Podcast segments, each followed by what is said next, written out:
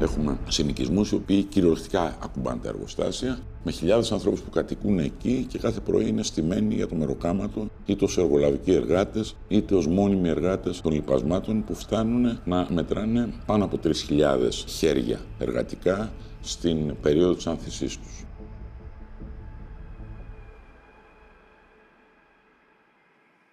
Ο χώρος των λοιπασμάτων σήμερα δεν μοιάζει σε τίποτα με τον παλιό του εαυτό.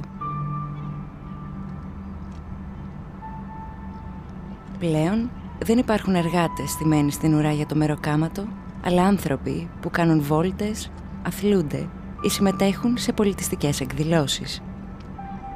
Το μόνο πράγμα που θυμίζει το παρελθόν είναι οι τέσσερις εργοστασιακές μονάδες που στέκονται αγέροχες στο χώρο μαζί με τις προσωπικές αφηγήσεις όσων τα έζησαν. Όμως η ιστορία των λοιπασμάτων είναι μια ιστορία τόσο παλιά όσο η ιστορία της ίδιας της πόλης και για να κατανοήσουμε το σήμερα θα πρέπει να πάμε πίσω στον προηγούμενο αιώνα τότε που η ίδρυση του εργοστασίου των λοιπασμάτων έχτισε τα θεμέλια ολόκληρης της Δραπετσόνας.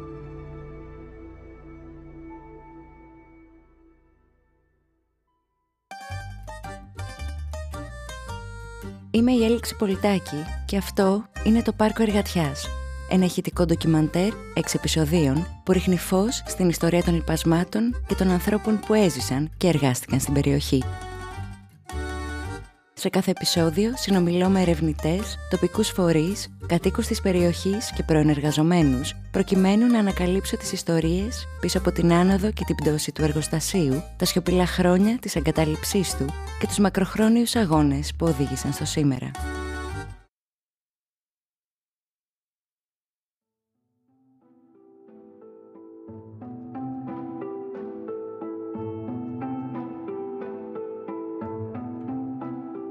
Μεταφερόμαστε στο τέλος του 19ου αιώνα, όταν η περιοχή που σήμερα βρίσκεται η πόλη της Δραπετσόνας ήταν ένας τόπος έρημος, παρθένος από κάθε λογής ανθρώπινη δραστηριότητα.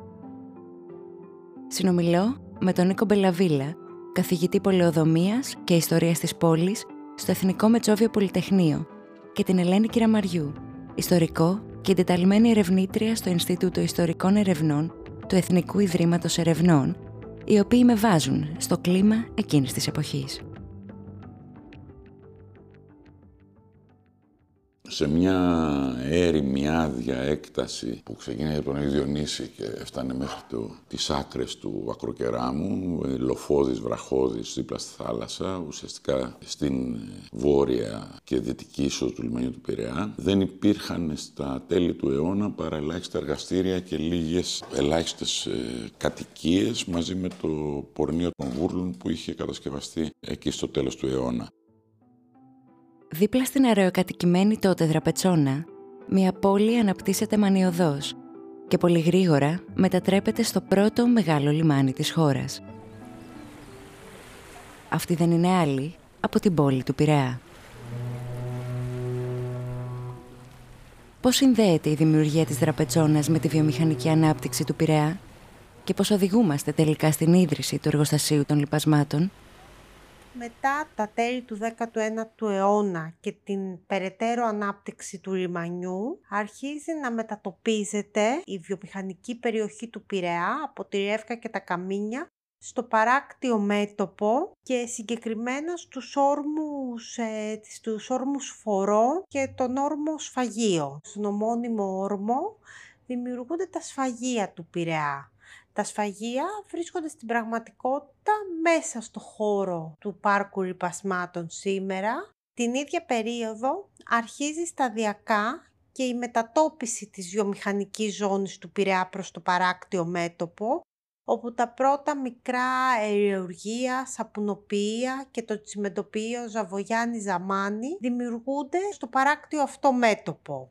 Παράλληλα με τις ε, βιομηχανικές μονάδες στην ε, ευρύτερη περιοχή της Δραπετσόνας, τόσο γύρω από το νεκροταφείο και τα πορνεία των βούρλων, όσο και δίπλα στην άλλη άκρη του συνοικισμού, πράι στους τοίχους των μεγάλων αυτών εργοστασίων, αρχίζουν να χτίζονται και οι πρώτοι οικιστικοί θύρακες, οι οποίοι φιλοξενούν τους εργαζόμενους στις μονάδες αυτές στην ε, θάλασσα το ναυπηγείο Βασιλιάδη, το οποίο εγκαταστάθηκε στα τέλη του 19ου αιώνα, αρχές του 20ου και την ίδια εποχή άρχισαν να χτίζονται οι μόνιμες κτιστές δεξαμενές κάτω από την Ιετιόνια. Σε αυτή την πολύ μεγάλη έκταση, ήδη ο Βασιλιάδη, το μεγάλο μηχανουργείο, ήταν η πρώτη βιομηχανική εγκατάσταση. Δίπλα οι λιμενικές δεξαμενές ήταν η δεύτερη βιομηχανική εγκατάσταση και ακολουθεί η εγκατάσταση του εργοστασίου των λιπασμάτων στην άκρη του ακροτηρίου της Δραπετσόνας, που σταδιακά κατέλαβε την έκταση των 240 στρεμμάτων, ένα τεράστιο μέγεθος ε, για τη βιομηχανία της εποχής.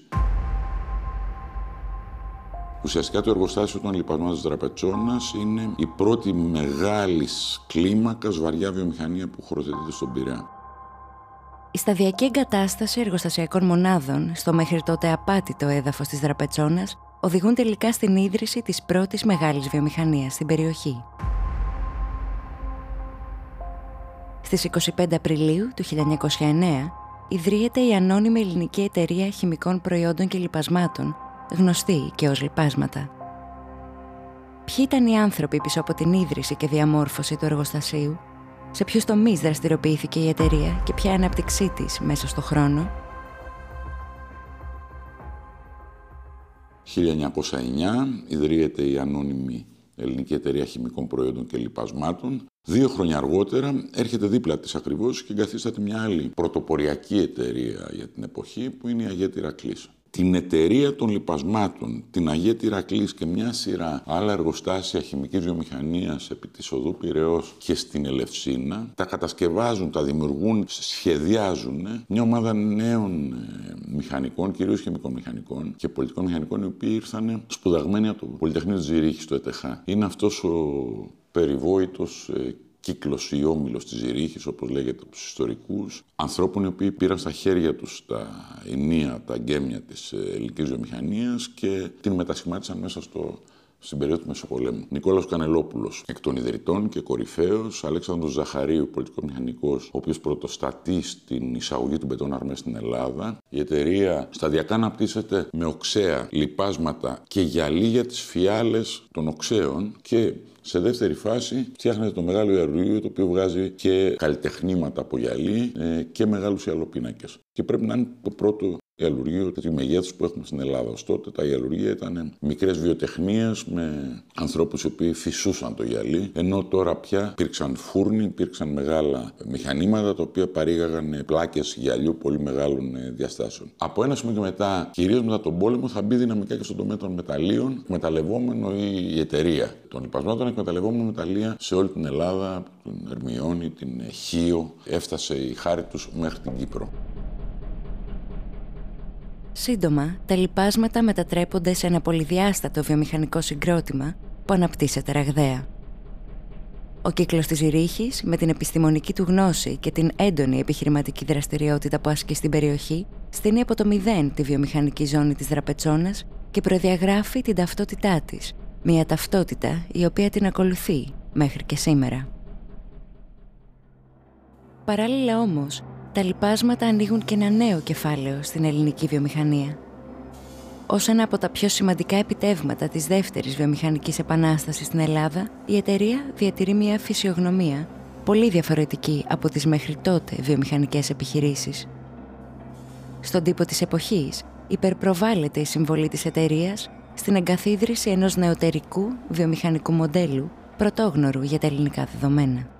Νομίζω ότι αυτό που φέρνει εκείνη τη στιγμή το εργοστάσιο έχει μία μοναδικότητα σε σχέση με τη σύστασή του, δηλαδή ότι είναι, δεν μετέχουν μόνο ιδιώτες, αλλά μπαίνουν και, μπαίνει και το τραπεζικό σύστημα ως μέτοχοι στην ανώνυμη εταιρεία, αποκτούν μετοχές. Ταυτόχρονα φέρνει μηχανήματα από το εξωτερικό, όπως όμως φέρνουν και περισσότερες βιομηχανίες εκείνη την περίοδο και δημιουργεί ένα προϊόν που μέχρι τότε δεν παραγόταν σε τόσο ευρία κλίμακα με στόχο να βοηθήσει στην αύξηση της παραγωγής, στην επέκταση των οικονομικών δραστηριοτήτων και να αναπτύξει με άλλους όρους τη γεωργία και την παραγωγή αγροτικών προϊόντων. Κυρίως νομίζω ότι είναι η, η ανάπτυξη του πληθυσμού, η ανάγκη για την ανάπτυξη της γεωργίας, την παραγωγή περισσότερων γεωργικών προϊόντων και σε, σε συνδυασμό με, τις, ε, με την κρατική αρρωγή, τη βοήθεια, τις επιδοτήσεις, την ε, μείωση της φορολογίας που πρόσφερε η κυβέρνηση για να μπορέσουν τα ρυπάσματα να γίνουν πιο θερηκτικά προς τους αγρότες. Ήδη από την ίδρυσή τους, τα λοιπάσματα απολάμβαναν τη στήριξη του κράτους και των τραπεζών, ένα πρωτοφανές φαινόμενο για τα τότε ελληνικά δεδομένα, που όμως δεν συνέβη τυχαία. Λίγα χρόνια πριν, είχε αρχίσει να προωθεί τη σημασία της χημικής λίπανσης για την ανάπτυξη της γεωργικής παραγωγής η οποία θα αντικαθιστούσε τη χρονοβόρα μέθοδο της αγρανάπαυσης που χρησιμοποιούσαν τότε οι γεωργοί. Παράλληλα, πολλοί ειδικοί στον κλάδο της χημείας τόνιζαν ότι η Ελλάδα διαθέτει άφθονες πρώτες ύλες για τη βιομηχανική παραγωγή λιπασμάτων, οι οποίες ωστόσο παρέμεναν ανεκμετάλλευτες.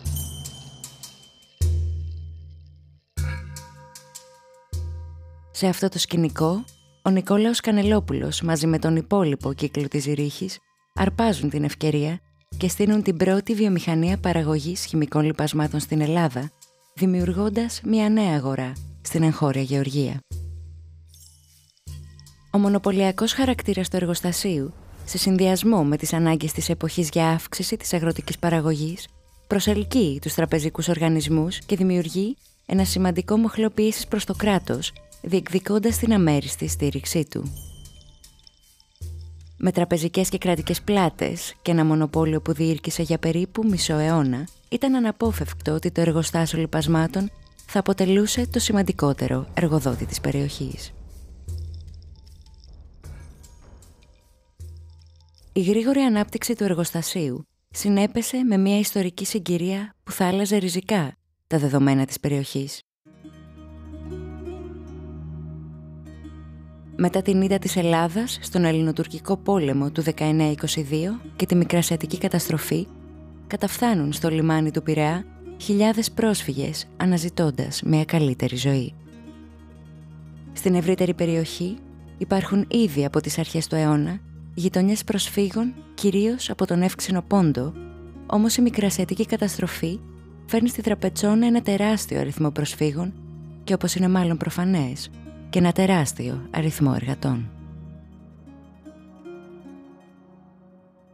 Η ανάπτυξη αυτή της εταιρείας συνέπεσε με την άφηξη των προσφύγων. Οπότε η κατοίκηση της δραπετσόνας είναι σαν να συνυπήρχε με την ανάπτυξη της εταιρείας και να ακολουθήθηκαν κάπως παράλληλες πορείες και αλληλοεξαρτώμενες.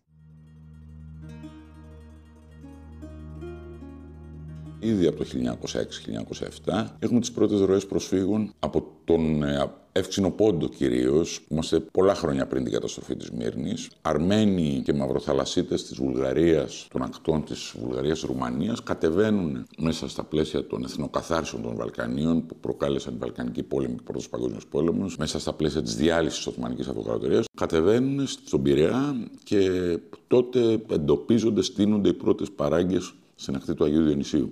Φαίνεται ότι αυτή η πρώτη ροή γεννάει δύο γειτονιές. Η μία είναι η Τραπετσόνα και η άλλη είναι η αρμένικη κοινότητα της παλιάς Κοκκινιάς.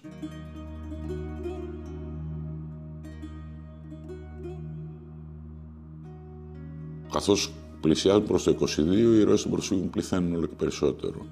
Χιλιάδες πρόσφυγες αποβιβάζονται στο λιμάνι και αναζητούν πρόχειρο τόπο κατοίκηση δίπλα στη θάλασσα.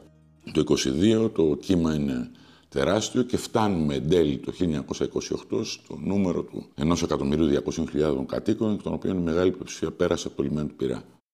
Αυτό είχε ως αποτέλεσμα η Δραπετσόνα να γεμίσει με πρόσφυγες, να πλημμυρίσει με πρόσφυγες και σε αντίθεση με τις άλλες συνοικίες του Πειραιά, τις προσφυγικές συνοικίες του Πειραιά και της Αθήνας, όπως την Κοκκινιά ή όπως την Κεσαριανή ή όπως το Δουργούτι, στη Δραπετσόνα δεν έχουμε μεγάλης έκτασης οργανωμένη δόμηση, όπως έχουμε στα γερμανικά της Κοκκινιάς ή στις πολυκατοικίες αργότερα. Στην Τραπετσόνα έχουμε έναν τεράστιο αυθαίρετο οικισμό, έναν τεράστιο οικισμό ανθρώπων οι οποίοι καταπάτησαν ή αγόρασαν από κτηματίες της περιοχής μικρά οικοπεδάκια και κατασκευάσαν αυτοσχέδιες παράγκες. Στην ε, περιοχή των λιπασμάτων και του Σιμεντάδικου, εν τέλει ο παραγκομαχαλάς της Δραπετσόνας έρχεται και ακουμπάει επάνω στι μάδρε των εργοστασίων. Έχουμε συνοικισμούς οι οποίοι κυριολεκτικά ακουμπάνε τα εργοστάσια, με χιλιάδες ανθρώπους που κατοικούν εκεί και κάθε πρωί είναι στημένοι για το μεροκάματο, είτε ως εργολαβικοί εργάτες, είτε ως μόνιμοι εργάτες των λοιπασμάτων που φτάνουν να μετράνε πάνω από 3.000 χέρια εργατικά στην περίοδο της άνθησής τους.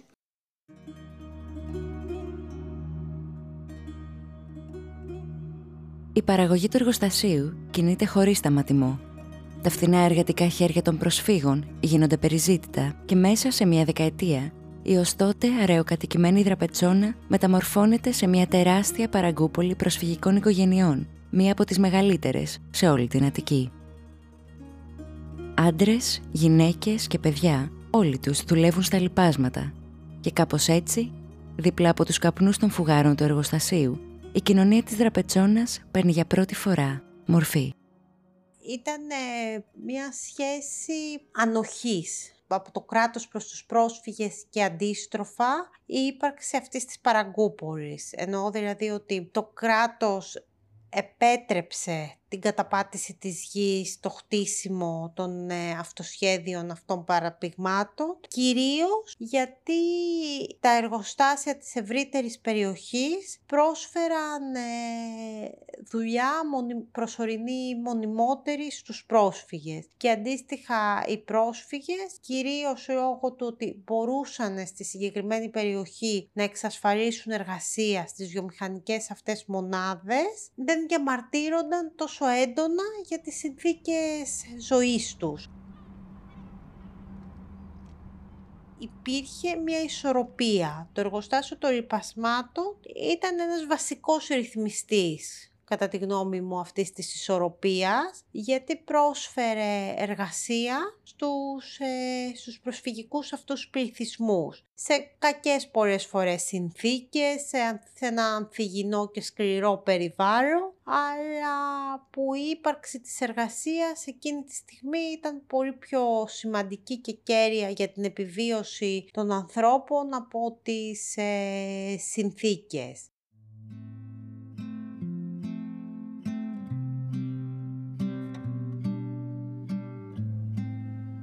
Η βιομηχανική ανάπτυξη του Πειραιά φέρνει στο παρθένο έδαφος της Δραπετσόνας ένα εργοστάσιο που έμελε να γίνει ναυαρχίδα της χημικής βιομηχανίας στην Ελλάδα. Μέσα από την καινοτομία και τις ευνοϊκές οικονομικές και πολιτικές συγκυρίες, το εργοστάσιο των λοιπασμάτων χαράζει το λαμπρό του μέλλον, ένα μέλλον που χτίζεται πάνω στις πλάτες των χιλιάδων προσφύγων από τη Μικρασία που καταφθάνουν στην περιοχή. Δίπλα στις ακτές της Δραπετσόνας, η παραγωγή ανθίζει οι μηχανές δουλεύουν μανιωδώς και μέσα από την ανάγκη για επιβίωση και το μόχθο των προσφύγων, μια κοινωνία γεννιέται στις μάντρες των εργοστασίων.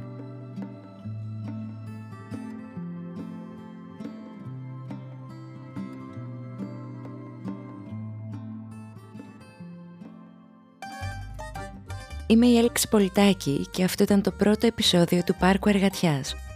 Για να μην χάνετε κανένα επεισόδιο, μπορείτε να ακολουθήσετε το κανάλι του Πολυχώρου Λιπασμάτων στο Spotify και στα Google και Apple Podcasts ή σε όποια άλλη πλατφόρμα προτιμάτε. Το Πάρκο Εργατιάς είναι μια παραγωγή του Σπούβιο σε συνεργασία με τον Πολυχώρο Λιπασμάτων, το Κέντρο Διαβίου Μάθησης Κερατσινίου Δραπετσόνας, τον Οργανισμό Κόμων και το Δήμο Κερατσινίου Δραπετσόνας. Πραγματοποιείται με την επιχορήγηση του Υπουργείου Πολιτισμού. Έρευνα, σενάριο, αφήγηση Έλξη Πολιτάκη. Sound design και μίξη ήχου Βασίλης Βίτας, Έλξη Πολιτάκη.